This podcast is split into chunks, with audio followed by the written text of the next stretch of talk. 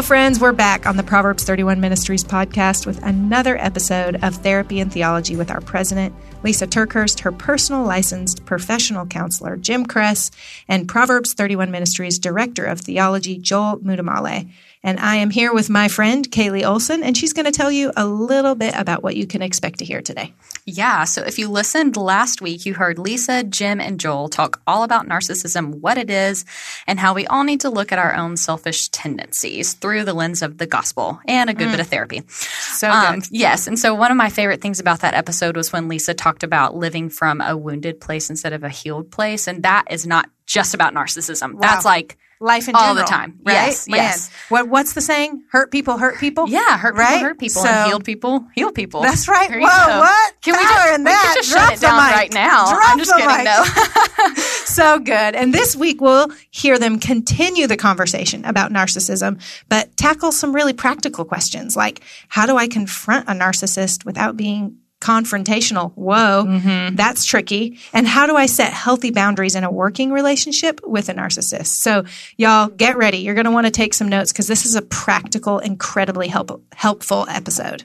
Yeah, but before we let you listen, we do want to preface that Proverbs 31 does not encourage or want people like, you know, good hearted people to practice labeling another person with a personality disorder or anything like that. That's In fact, right. I learned last week narcissism actually requires a medical diagnosis. Wow. I know you know that, but I didn't know that. Mm-hmm. Um, so as you listen, please keep an open mind and ask yourself, what is God teaching me about my own selfish tendencies or trust issues rather than trying to pin this label on someone in your life? That's right. And we also want to recognize that this is a really complicated and sensitive topic. Mm-hmm. And for some of you, depending upon your own personal circumstances or relationship, you may need a little extra help navigating these things. Yeah. So stick around after the episode and we will point you to some really helpful resources. But for now, here's Lysa, Jim, and Joel. Hi, I'm Lysa TerKeurst. I'm here today with Jim, our counselor and therapist in our discussion. Jim Cress, he is uh, here in Charlotte, North Carolina, has an amazing practice. Mm-hmm. And actually, he's the counselor I've worked with so much here in Charlotte and really, really appreciate. Then I also have the resident theologian for our Oh, yeah. conversation today, director of theology with Proverbs 31 Ministries, Joel Muddamalle, who has, I've also worked with, but not in a therapeutic sense. Right. Just in studying all of these great principles in the Bible. Mm-hmm. So, our last therapy and theology conversation was around narcissism. What is it? Where does it come from? Uh, what does it do when it presents itself? And today I want to almost have part two of Yeah. that conversation and talk about what do we do if we are in a relationship with someone who is presenting some narcissistic tendencies. But let's back up first, Jim, and tell the story of where the term narcissism or narcissist even comes from.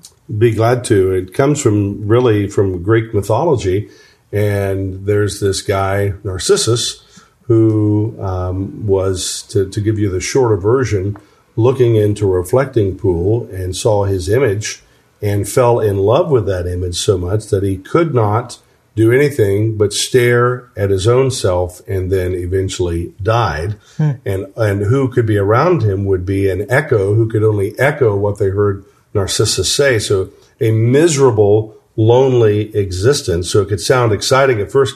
I get to look at myself in the mirror in the reflecting pool and fall in love with myself. But the end is a tragic, existentially alone death. Hmm. Hmm.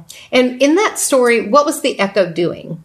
echoing only what he said, which ties in to the feed, the narcissistic feed, the empaths who are there. Often we use a word codependent, that they are there to really be in the dance of or the relationship with a narcissist is you better be good at echoing what he is saying or she is saying about him or herself and echoing and feeding back. It is a perpetual mirror different than the mirror we talked about in the previous podcast of what a mother and a baby or even a father and a baby needs to mirror back basically worship. Thou art worthy, I worship you at all costs. They'll always seek an echo. And Joel, you know, on a spiritual sense, this brings up all kinds of things, mm-hmm. right? Yes, like- because if you hear that, that, you know, a narcissist needs us to echo back worship, our mind can instantly go, well, is God that? Mm-hmm, right? But I think we have a couple of spiritual things that we must remember about Mm-hmm. God that He is the only one able to handle worship Yep. because He doesn't do it. He, he doesn't receive it like a human receives it, and He doesn't do with it what a human would do with it, right? Yeah, yeah. I, I've heard this quote before that the human heart is not created for fame. And I would say, you could almost say, the human heart is not created for worship in that way. So, what are your thoughts around that? Um, Augustine, uh, uh, a South African bishop of Hippo, he has a, a famous quote, one of my favorite quotes of his. He says, "Our hearts um, were are restless until they find their rest in you." Um, and so, uh, God, in His perfection, um, the one of the first acts that He does is create. He creates creation. You know, so even the idea of glory and self glorification, it's just an interesting upside down way of thinking that God would bring glory to himself in the creation, his expression of creating all these other things. And then he gives the, the beauty of humanity his own likeness and his own image. Um, and so I think we have to understand there are different categorical ways that we understand uh, each other and God, and God is outside of our personal categories, you know? Um, and so he is perfection. He is um, f- like the purest form of love that we could ever think of. Um, and so if we, at, at times we might be tempted to think, well, is God narcissistic? You know, does Sure. he have these narcissistic tendencies? And it feels not fair. Mm-hmm. Um, well, the problem is our actual heart alignments are knocked off kilter, you hmm. know? And so we're trying to define God based off of our faulty definitions versus seeing, well, no, we need a reset. Our hearts need a reset and we need to see God in perfection based off of his terms and his categories. Well, and I also think you have to remember God did something that a narcissist will not do. Mm-hmm. And that is that God gave humans the choice to love him or not love him. Mm-hmm. And a narcissist cannot do that. Yes. A narcissist says, You must not just love me, you must admire me. Adore me. And Adore, yeah. if you don't, I will plan my exit so I never give you the chance to exit. Mm. And that's the opposite of what God does. God says, I will give you a choice to love me. And if you don't, I'll continue to pursue you until your dying breath. Absolutely. So I think that's an important distinction, and and why you know the, I feel like it's such the ultimate act of humility that God gave humans the choice to love Him or to not love Him. Yeah. and I think that's an important distinction for sure. Don't you think, too? I'm going to borrow your words there because I'm going to use these. These are good, what you just said. God says, and He will pursue people till their dying breath. And the narcissist says, You'll be in a relationship with me. You better pursue me Yes, till your dying breath, Yes. or you will be cut off. that's Yeah. right. Just, it almost mimics God. It's such a disorder of worship around a narcissist, isn't Mm-hmm. it? Yeah. And I almost think too the um, giving our worship to God and keeping in mind that we are made in God's image. To me, sometimes I feel like you know it's it's almost to me like lifting up who God is, so I can better understand who I am mm-hmm. in relation Yeah. to mm-hmm. Him. Like, God, you are faithful, therefore I am safe. Mm-hmm. God, you have a plan, therefore I don't have to be stuck in fear. Yeah. You know what I mean? So God's worship, it, it, it, it, it, we give it to Him, but it doesn't end with Him. Yeah. You know, it's, it is, it comes back on us Yeah. as the reassurance of, because he is there, therefore I, I am, you know, and even in i- identity's sake, you know, because God is the one who created me.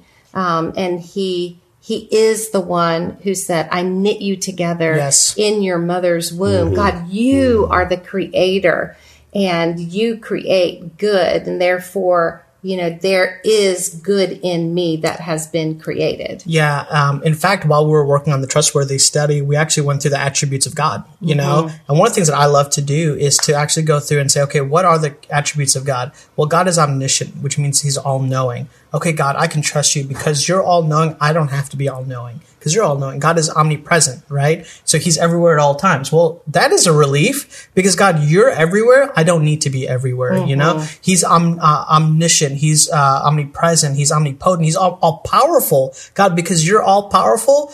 I don't have to stress out over the reality of my limited power. Yeah. You know? So, and I don't have to try to be so controlling. Mm. When things feel out of control, I can remember who is in control, yeah. right? Yeah. So let's get to this um, this thought about just a reminder that narcissistic wounding, which is where the presentation of um, narcissistic tendencies come out. It presents as pride, but the wounding is actually a deep shame. We mm-hmm. talked about that yes. in the previous podcast, and I encourage you go back and listen to that one if you haven't. Mm-hmm. Um, and again, I want to remind everybody we're not talking about this because we want you to suddenly no. start diagnosing yourself yeah. or diagnosing other people. Um, but I do think it's healthy because in its most base form, um, at the very end of the spectrum is selfishness and we all have selfishness because it really is if you if you think about the wounding of it it it's this emptiness wound and to some extent we can all be like the person that's holding out a cup saying fill me yeah, right. right. and so i think this topic is very interesting to sure. talk about but when when that selfishness is taken to a more extreme presentation, you can mm. find yourself in a relationship where someone is making it all about them. Mm. And at first, the relationship feels so thrilling because they're charming and they feel um, grander than just the basics of life, mm-hmm, right? Mm-hmm. And so it is a very seductive thing to get pulled into a relationship with someone who has some of these narcissistic tendencies. Mm. But what you come to eventually realize is you are there to be a supply of endless adoration and period admiration to them. wow. There right. is nothing else. And way, it's a one way. It is one way, and the, and the two types of narcissists that are classically known as covert and overt narcissists. And so watch out especially for the covert because mm-hmm. the overt narcissist, what you've just described is they can be exciting. They're certainly not boring, seductive, and all this can feel good up front people will miss, they'll see that narcissist coming, but they'll miss the covert. That's the more overt narcissist. The covert one will be, but I didn't see that up front. They were kind. It might be a doctor there with, could be a minister, could be just someone they're in a relationship with. Mm-hmm. And then suddenly two, three kind of conversations or relationship encounters in, then it becomes more overt. Two classic types of narcissism, overt and covert. The covert often doesn't show up later, and it can be like, I didn't see this coming. Mm-hmm. So, and what what what is the presentation of that? I said one is that the relationship mm-hmm. really mm-hmm. you start to understand it really is just one way towards them, mm-hmm. and is it that they just don't ask very much about you? or is it that they when you need them they just don't have very much to give? Keep going. You're good. Um, yeah. right? And, and, part of it if you'll look i call it every narcissist has a boomerang mentality. It'll come out through you. And so oh that feels good but it's always going to boomerang right back to them. Mm. so part of that is will always be that usually the empath experientially or the echo or the narcissistic supply usually experientially they don't have a me meaning I'm not even aware of who I am. They don't have a me. I've got almost this other centered thing filling myself up because there's a benefit for the feed person, the empath or the codependent, pick a term. They get a benefit of being in the dance relationship with the narcissist. But mm. the narcissist, you'll look for signs. It'll always be about him or her, like always. Even when it feels like it's not, just look closely. So you want to observe, do a lot of observing of the narcissist. It'll always be about that person. A narcissist has never met a boundary that they like or will honor. So if you begin to say no or not this time, watch body language, just a twitch or whatever else. Okay. So watch if you don't have in a moment where they might feel that narcissist, this is a moment, might be a simple moment that this is a moment should be all about me and I want to be praised and you don't praise, maybe others are and you don't join in or you're by yourself and you don't praise, you'll see the action reaction or an ab reaction, Sometimes we call it away from them. And then lastly is inside with that narcissistic person, one of the telltale signs is listen for a monologue, not a dialogue. Uh-huh. If they're going on, waxing eloquent and going on, sometimes run a timer and watch, metaphorically or literally, they will go on and on in a monologue and you sit there and go, this is a one way conversation. It's not hard, I'm telling you, to spot, spot someone with narcissistic tendencies. They're very much out there. If you watch, not hard to spot. Okay, so I would imagine some of the listeners right now would be having a response like me, like, oh my goodness, um, I can instantly recount times I've been selfish and and maybe I've had monologue conversations and Right. you know, am I a narcissist? You know what I'm saying? absolutely. Are you having that thought too, Joel? Literally. Technical I'm on like, both uh, you. Jim? You know what a technical is in sports? You know, I'm throwing the yellow football Yeah. flag. Why? You already know the answer. You both do. Notice the self awareness Lysa just talked about. Am I the nar- narcissist or not self aware? A sociopath can be more self aware, more calculated. So when you say, I'm having the thought, and we've already said our disclaimers, we're not here to diagnose anyone. Okay. We're not doing therapy as such on these podcasts. You went to self awareness. Oh my goodness. Is that me? Could I be that? You've already kind of de-rolled as a narcissist because a narcissist is never going to ask that question. Does that make sense? Okay, I, I know so- you know that. Who, right? Whew. Yeah, that, that was terrifying, Jim. I'll be honest. I'm Are like- you better? I feel a lot Let me better check right your now. pulse. Yeah, Thanks. you're good. Okay, perfect. Well, now that we've gotten that settled, But I maybe am that curious- helps you too because I know if I'm listening to this, that's that's starting to emerge in my head. So we just had to settle that. Okay, But I'm curious, Jim, then Mm-hmm. how does the narcissist or the person with those tendencies become aware of that? Well, you're getting into, which I'm not afraid to go to, the basic, the treatment or the therapy or the discipleship or life coaching of a narcissist. And part of that is, even in the secular research, would be something like dealing with cognitive be- behavioral therapy, CBT. Uh, that's not CBD, right? So know your letters. Um, but it is it is to get them to have some level mirroring back to them. I call it, which you've asked me before, Jim. We don't want to feed the narcissist, and yet, Jim, you've talked about you do feed the narcissist. I'm doing that strategically to know you want to shut you want to shut the whole thing down with the narcissist, confront them. So I feed them by giving them affirmations and say, I'll ask questions like, "You're not," but if you were a narcissist, Joel, are you open to a thought? See, right? They get to feel the power that you mean I get to respond. They don't want unsolicited advice, mm-hmm. but I'll, I'll compliment them. I'll feed them that way. Part of them to get them on board that they might literally, as best you can do, feel safe with you Yeah. and be able to open up and say, is this how you want to live? Do you ever feel like the relationship's not working? If I can get them open, I'm not worried about deep characterological change.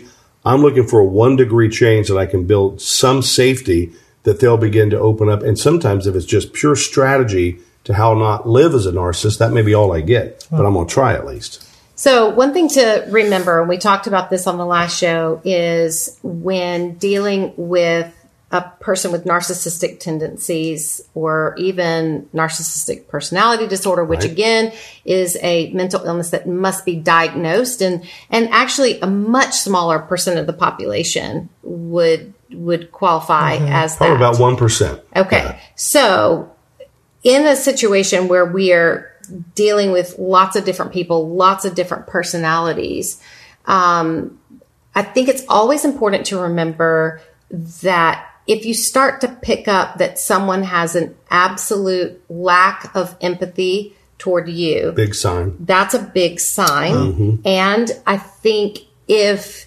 it is apparent that they are always going to push you away before you would ever have the opportunity to reject mm-hmm. them, mm-hmm. that's another big mm-hmm. sign. And so let's talk about the work environment. Maybe somebody's in a work environment and they're like, wow, I, I think I'm in this kind of a situation. Here are some of the thoughts that you may have if you are working with a narcissist. Am I crazy? like, am I crazy? Because at first we talked about how seductive it is to get pulled into a situation with a narcissist. That's right. But living there long term, it will start to make you feel crazy. Why is that, Jim? Because it is quite simply crazy. Um, narcissists will treat people, this is a classic calling card of a narcissist, they'll treat people as an object, not as a person. So we're not wired to be objectified relationally or in any other way. So inside, you're there and relationships are built on some level of interaction. Well, it's a one-sided relationship with a narcissist. So it is crazy that if you try to be kind and affirm and you get some brownie points thrown your way or they affirm you because again, the echo or the supply gets some, they, we get a little reward there. We got to be honest about that. In the end, we'll realize there is a hole in the narcissist bucket he or she will never be filled up, and I certainly can't praise him enough, and it will always boomerang to be about this person. So I feel like we've gotten some dialogue, we really got some interchange. We don't. It's a monologue and a one way street. I thought it was a bit of a two way street here. Did feel like that for a while. Be aware it will never be a two way street. Mm-hmm. So it's crazy making because I, but I thought I had something here. You did, but it wasn't what you thought. And also, uh, in some of the books that I've read, um, part of the reason you start to feel so crazy is because you start to feel like you are the problem. They want you to be the problem at mm-hmm. some level. Yeah. Mm-hmm. And mm-hmm. Um, at times that that pushing away, if they sense that you're going to question them or if you one up an idea, like I'm thinking in terms of a business meeting. Um, no, no, that's a they, no, no. they have to do everything they can to absolutely shut you down. Mm-hmm. So they would think nothing, uh, nothing of berating you publicly in a meeting where you walk out and feel absolutely cut down to zero. And suddenly they've positioned themselves in the meeting as the one who knows how to rescue everyone else from your bad advice. And the scary mm-hmm. part is all the research on narcissism, usually that narcissistic person is unaware that they're doing it in the moment. If you think it's all calculated, you don't understand narcissism. So it's often a sociopath more calculated. A narcissist is not aware in the moment, in the moment that they're doing these things. So whether it's like their conscious seared us with a hot iron or something mm-hmm. else, that's the scary part. It just enhances the fear of it. They're not aware they're doing it. Don't steal the glory of the narcissist, or in the metaphor of the Wizard of Oz, sometimes you're not trying to do it, but you're Toto. Mm-hmm. You just pulling back the curtain to see, and what's the words? Pay no, out of the narcissist's mouth, pay no attention to that man behind the curtain. Sometimes you, I wasn't trying to expose you, mm. one up you in a business meeting. I know this wouldn't happen, but imagine if that ever happened in a board meeting in a church and you one up a pastor or something. That wouldn't happen, would it? Could be. Who knows? But the idea that somebody's just trying to put their, their wisdom in or make a statement, but the narcissist feels like this is a threat to my very core. Well, no, it's not. But they think it is, and bad things happen when they feel threatened. So, what are we supposed to do about it? I think it's helpful yeah. to give people some scripts. And then, Joel, I want to go to some biblical examples mm-hmm. of where we see some of this play out in scripture mm-hmm. and the heart attitude of differentiation between um, different biblical characters mm-hmm. that some display some mm-hmm. narcissistic tendencies and other that take maybe a mistake they've made and their response to being confronted or called out and the difference that they do. Mm-hmm.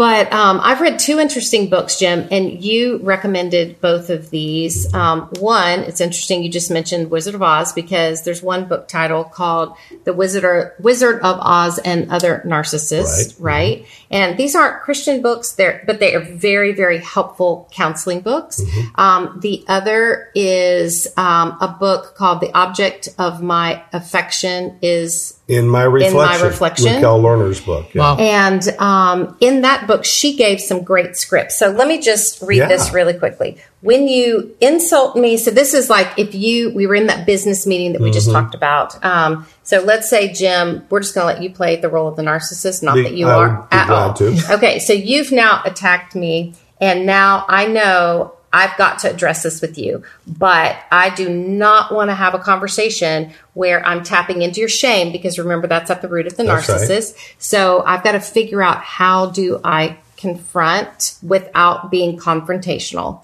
And I also have to remember what you said. You you you need to feed the narcissist and it isn't that you are playing his game right. it's that you know how to best help him hear right outsmart the narcissist a little bit yeah mm-hmm. okay So here's some examples. Uh, Jim, when you insulted me during our meeting, it made me feel very blindsided. I want to learn from you because you, I've already shut down as a narcissist, so you know. okay. But does this help? I want to learn from you. Well, you started with when you insulted me, I'm gone. Okay. As a narcissist, I've left. All right. So then I need to start off with Jim. When you said blah blah blah, Uh-huh. are you open to let me tell you what I felt? Okay. So So that's the that is confrontation. Maybe you need to write a book on this. I was right? going to say, um, yes, that was very good. But what Rokelle is saying in her book, she's saying, I want to learn from you because you have so much to teach me. Mm-hmm. My request is that you stop calling me names so that I can really listen without becoming distracted. If this happens at future meetings, I will have to leave the room temporarily, but but be assured I will return. So that's what Rokelle said. So I don't know. And I'm not fighting with Rokelle Lerner. I've met her. I like her. She's great. I think for me, that implies a little bit further down the road versus the first time when you insulted interaction. me. But after a while, I want all the clients I work with, people I work with, to get their boundaries clear and say, look, I'm calling it what it is. This is about fourth rodeo with this. Okay. When you insulted me there, I'm mm-hmm. claiming my truth. I'm not feeding you anymore, blah, blah, blah. And then it's about, I'm going to have my boundaries on my side, and I don't want to pull the narcissistic thing. They all want a boomerang to come back to them, the narcissist. I don't want to be like that. I'm going to shoot what I call shoot straight like an arrow versus a boomerang. My arrow is I'm going to speak my truth, Ephesians 4:15 in love, mm-hmm. And I'll say when you insulted me, when you said this, I felt and put up a boundary. I think that for me would be down the road initially with a person. If you don't know the person, you've never spoken your truth, then I think that's just going to be game one. I'm going to fight. And secondly, I would, I think she's implying there, I would make sure that I don't do that in in the public square. Exactly. Yeah. raise my hand. Yes. So we have a friend, Lisa, who often in our theology study days will raise her hand and say, I just want to represent for the average Yeah. person. I and I feel that like I'm having a role reversal in this Perfect. moment. So Good I just for wanna- you. So I'm going to raise my hand and ask for the average average person. What y'all are just describing feels like so much effort. Like even thinking through the nuances of how to present this question and where the person is. What would you say for the person like me who just feels like uh, it's not worth it? This seems too hard. I would start. Can I speak to that first? Yeah. I would take your own wisdom and ponder that very question. Is it worth it? I don't have to show up to every drama I'm invited to. And to say, I want to ponder, is it worth it for me to engage in this person? Once I go down three quick points, if I can, real quick, tying into that, educate yourself. The internet is filled with more than you could do in a million years to read and go, I'll know the signs, symptoms. Two types of narcissists. Some people say there's six types. Educate yourself about that. So get mm-hmm. really aware of what to look like, look for signs and symptoms. Be as simply an observer of the person. All of us have that wisdom. May I come from James? The person who lacks faith or if you lack wisdom, ask God, God, give me wisdom with this person. I want to be discerning. And then just simply be an observer. I see that and don't doubt yourself. This is going on. Notice, I feel unsafe here. Different than you're unsafe. I'm not feeling safe here. Said it earlier in the podcast. Have community. Call a friend and say, look, this is what's going on. I'm not gossiping. This is what was said or done. I feel unsafe. I feel gaslighted by this person. And I tell the person says, look, I know you. I would feel the same thing. So you can be an observer and then, of course, in a healthy way, stop feeding the narcissist. At that point, knowing, because there is a payoff. When you deal with corporate America, and I really believe in churches as well at times, in corporate America, I'll say, I've had people in my office myriad of times saying, if I draw healthy boundaries with a narcissistic boss, even with HR and all that involved, I'll probably be fired, blacklisted, cut off something. So I have to be aware, you're qu- is it worth it? Some people have had to leave a job saying, I'm not fighting that fight anymore.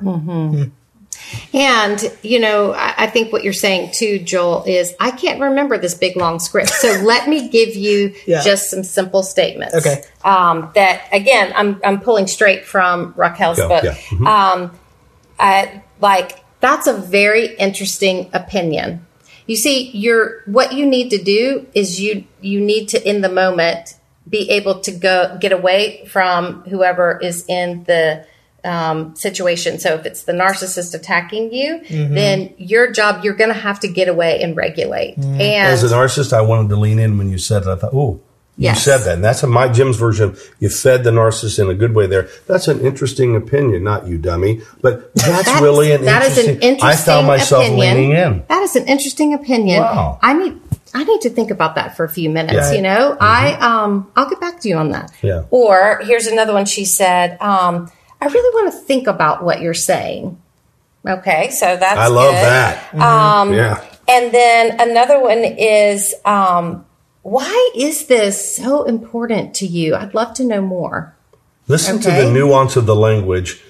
May I? Yes. Why is this so important? Fair. Imagine a different sotto voce in music, the softer voice almost of, huh, tell me, why is this so important? I see it's so important to you. I believe you. Why is this so important? That's that curiosity piece to feed him a little bit so I don't hear anything. It sounds like, why is this so, huh, why is this so important? I believe it is. Tell me more. And then two others like, maybe so. Or, hmm, could be.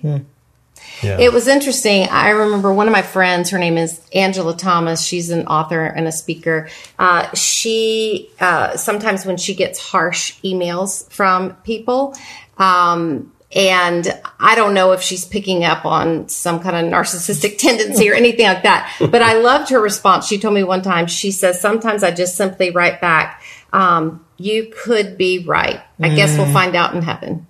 And she just leaves it at that. So I know we're running out of time today, but really quick, Joel, uh, two personalities that I think about from the Bible that are such a good distinction to study um, is Solomon and David.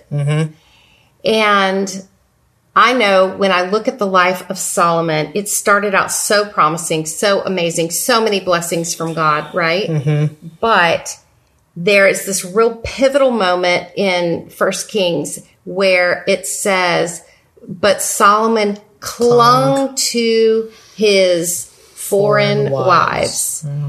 And I think about that in this conversation. I'm not saying Solomon was a narcissist, but I am saying there's such a distinction between Solomon clung to those wives and sacrifice to their foreign gods. and sacrifice to the foreign gods, betraying his own relationship with the Lord after the Lord had blessed him so much.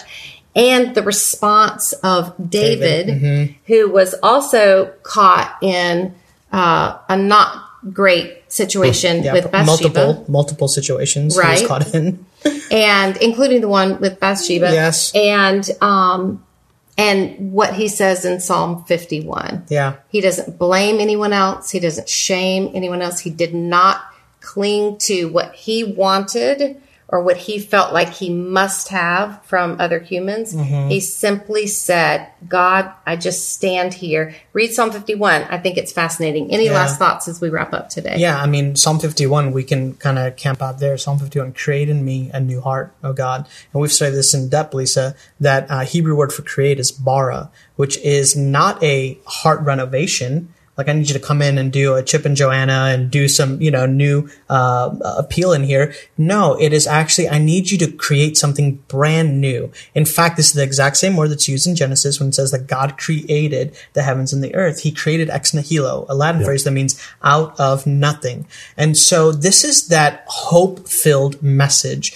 of where are you on the spectrum of narcissism? Are you on tendencies? Is this a disorder where clinical psychologists would say there is no hope? Well, as believers, my goodness, we have hope. And his name is Jesus. And Jesus, through the power of the Spirit, can literally create something that is so brand new. And that heart can be brand new. Um, I was just studying on uh, the word narkeo, the Greek word, which comes from nar- narcissus. That's where we get that, that word. It means to grow numb by applying pressure, like narcotic, like narcotic. very much. And it was really interesting the tense of the word to grow numb. It's not an instant numbness. It's over a period of time. As I'm hearing the both of you talk, I'm thinking, my goodness, there is opportunity time and time again for healing, for restoration, for renewal. But I thought it was interesting about the pressure that, that it's by applying pressure. What is that pressure? And I thought about sometimes when you sit on your foot, you know, and if you mm-hmm. sit on your foot for too long, it gets numb and you don't like all of a sudden then you try to stand up and it's just this weird feeling. Yeah. Well, what happened? Your blood circulation actually got cut off from your foot. So over a period of time, the source, the heart, that pumps blood was not able to get to that extremity, to that foot.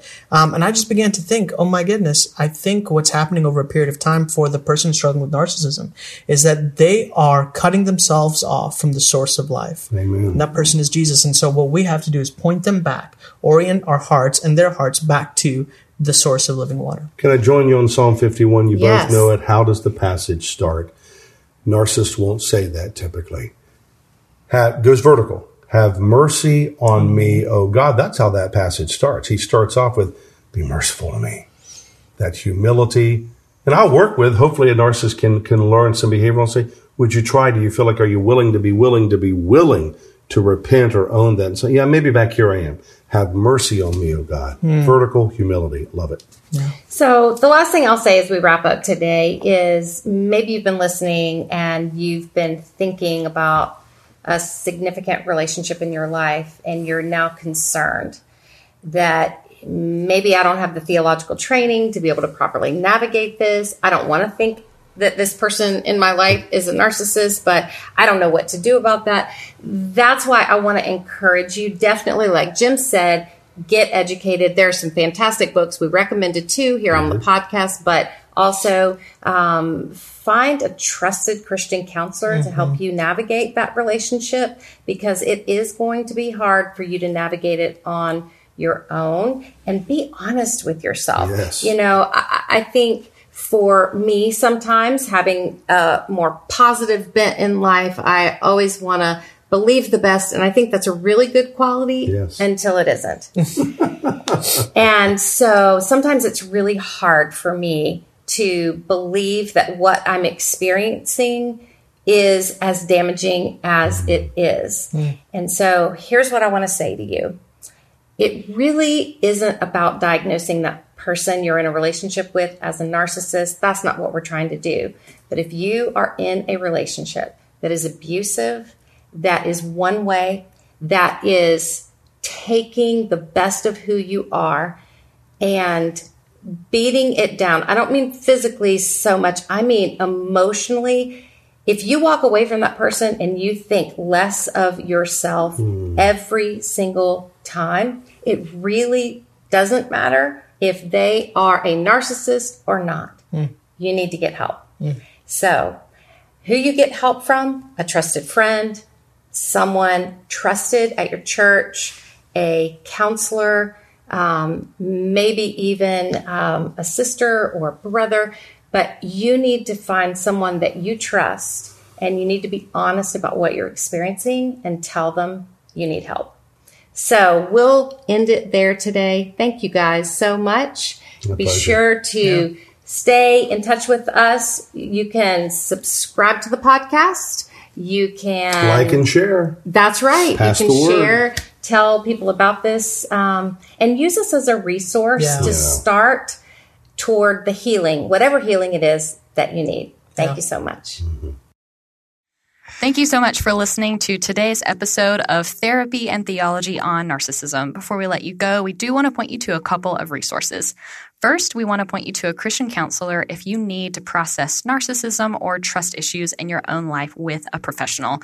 You can visit the American Association of Christian Counseling's website at aacc.org for more information.